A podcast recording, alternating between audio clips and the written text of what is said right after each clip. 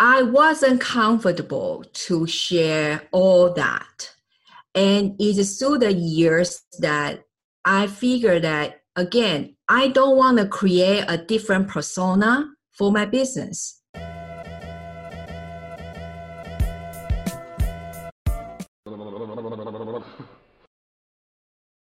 A take about courage and being bold. How much should the CEO be bold to show up? And what does it mean, show up in serving?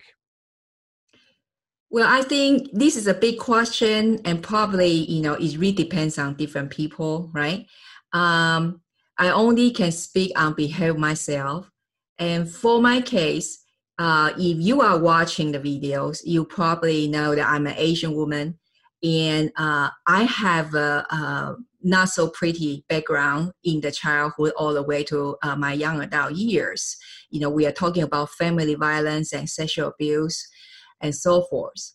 Uh, also, discrimination from because of gender or race. Now, I wasn't comfortable to share all that. And it's through the years that I figured that, again, I don't want to create a different persona for my business. I want to be able to you know, uh, oftentimes when people saw me on stage and off the stage, when they check with me and they say, really surprised, you just look or sound like you are on the videos or on your podcast.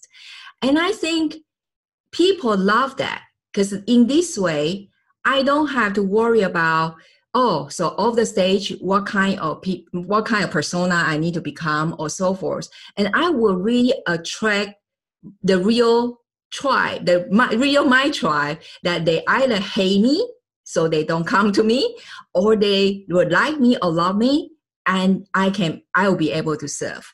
So you really have to look at what is your you know what what is your mission when you become an entrepreneur. Uh, mine is I really I want to leave a mark I want to be able to use my past, good or bad or ugly, and can serve the people. And so I'm willing to take off the mask, peel off the onion layers, and share with people. Wow. You want to make your sales more repeatable and reliable? Do you want to have less volatility and more growth in your revenue per month? At Strategy Sprints, we do only one thing strategy in sprints. Strategy means having more revenue through a better offer. In sprints means having more energy in your team every week. Check out if your ROI is as high as it is for most service based and online businesses and startups we work with, which is over 100%. You can see it in just 15 minutes by going to strategysprints.com/sales and completing our online exercise to know what your ROI would be with our accelerator program. We are ready to sprint. Are you? And what was the process? So why why did you did you decide to show more? And uh, what did you learn in that journey that you want to share with others? You know, I want you to picture that you sit down with your best friend in a coffee shop.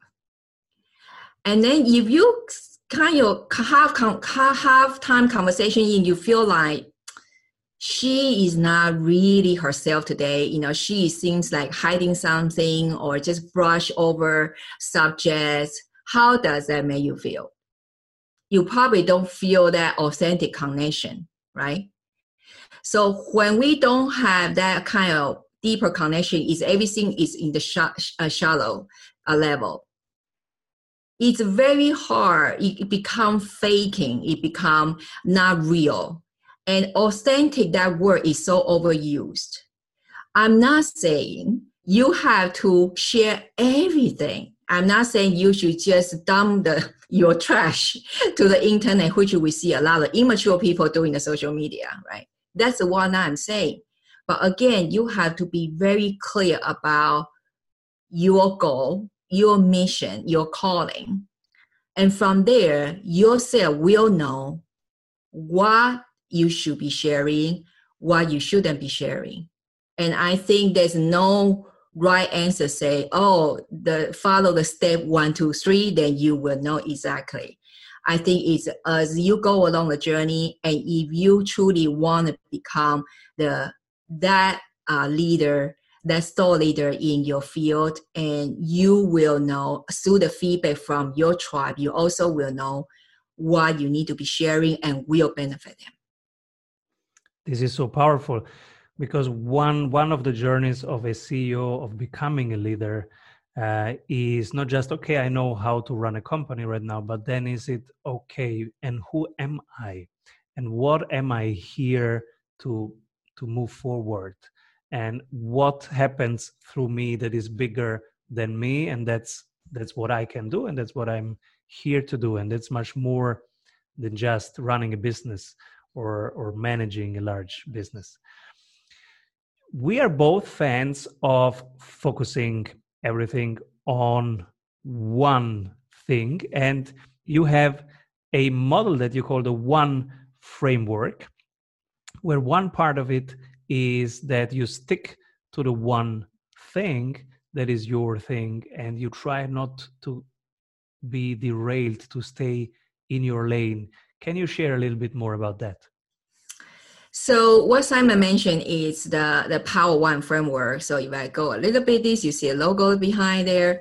Um, what's the Power One framework meaning?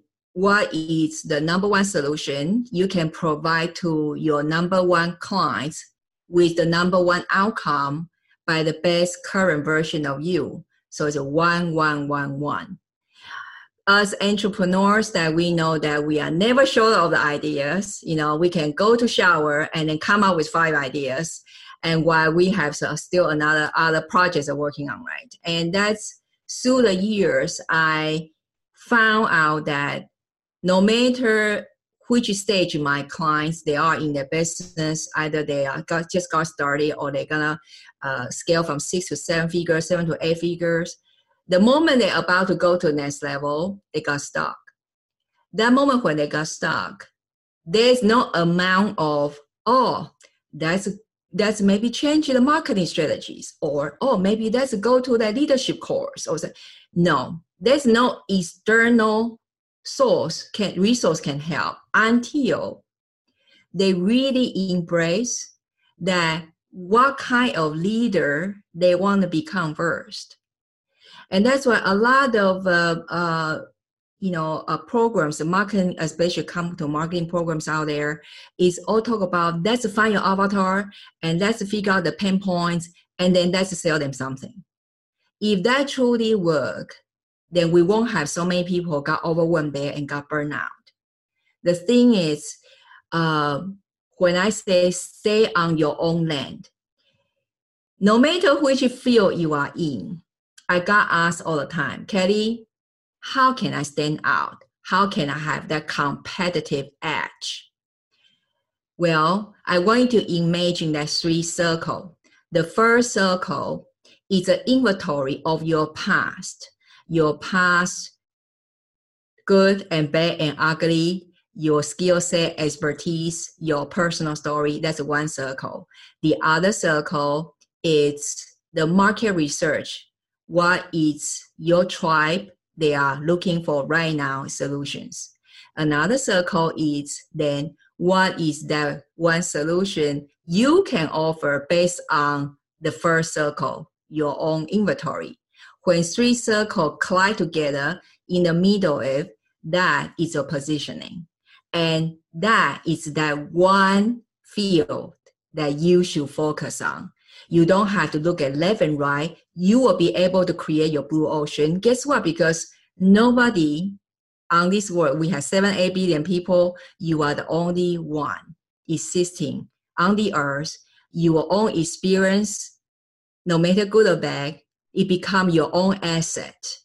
Based on that, to provide the solution for the tribe that designate just for you.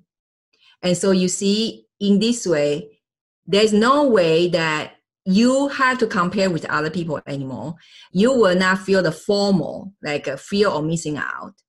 And that's how you will be able to stand out, yet focus on your own land and get your own success. We all know that working in sprints is better, but how do we know what we should work on? You're in luck because we have a 15 minute exercise that will give you complete clarity on where to take your project next. Go to strategysprints.com slash sales to complete our short exercise and meet one on one with an expert sprint coach to identify your number one bottleneck. Hey everyone, I hope you enjoyed that episode of the Strategy Show. Make sure to like this video below and subscribe so that you can stay up to date with every episode of the Strategy Show. Get daily CEO tips from CEOs for CEOs.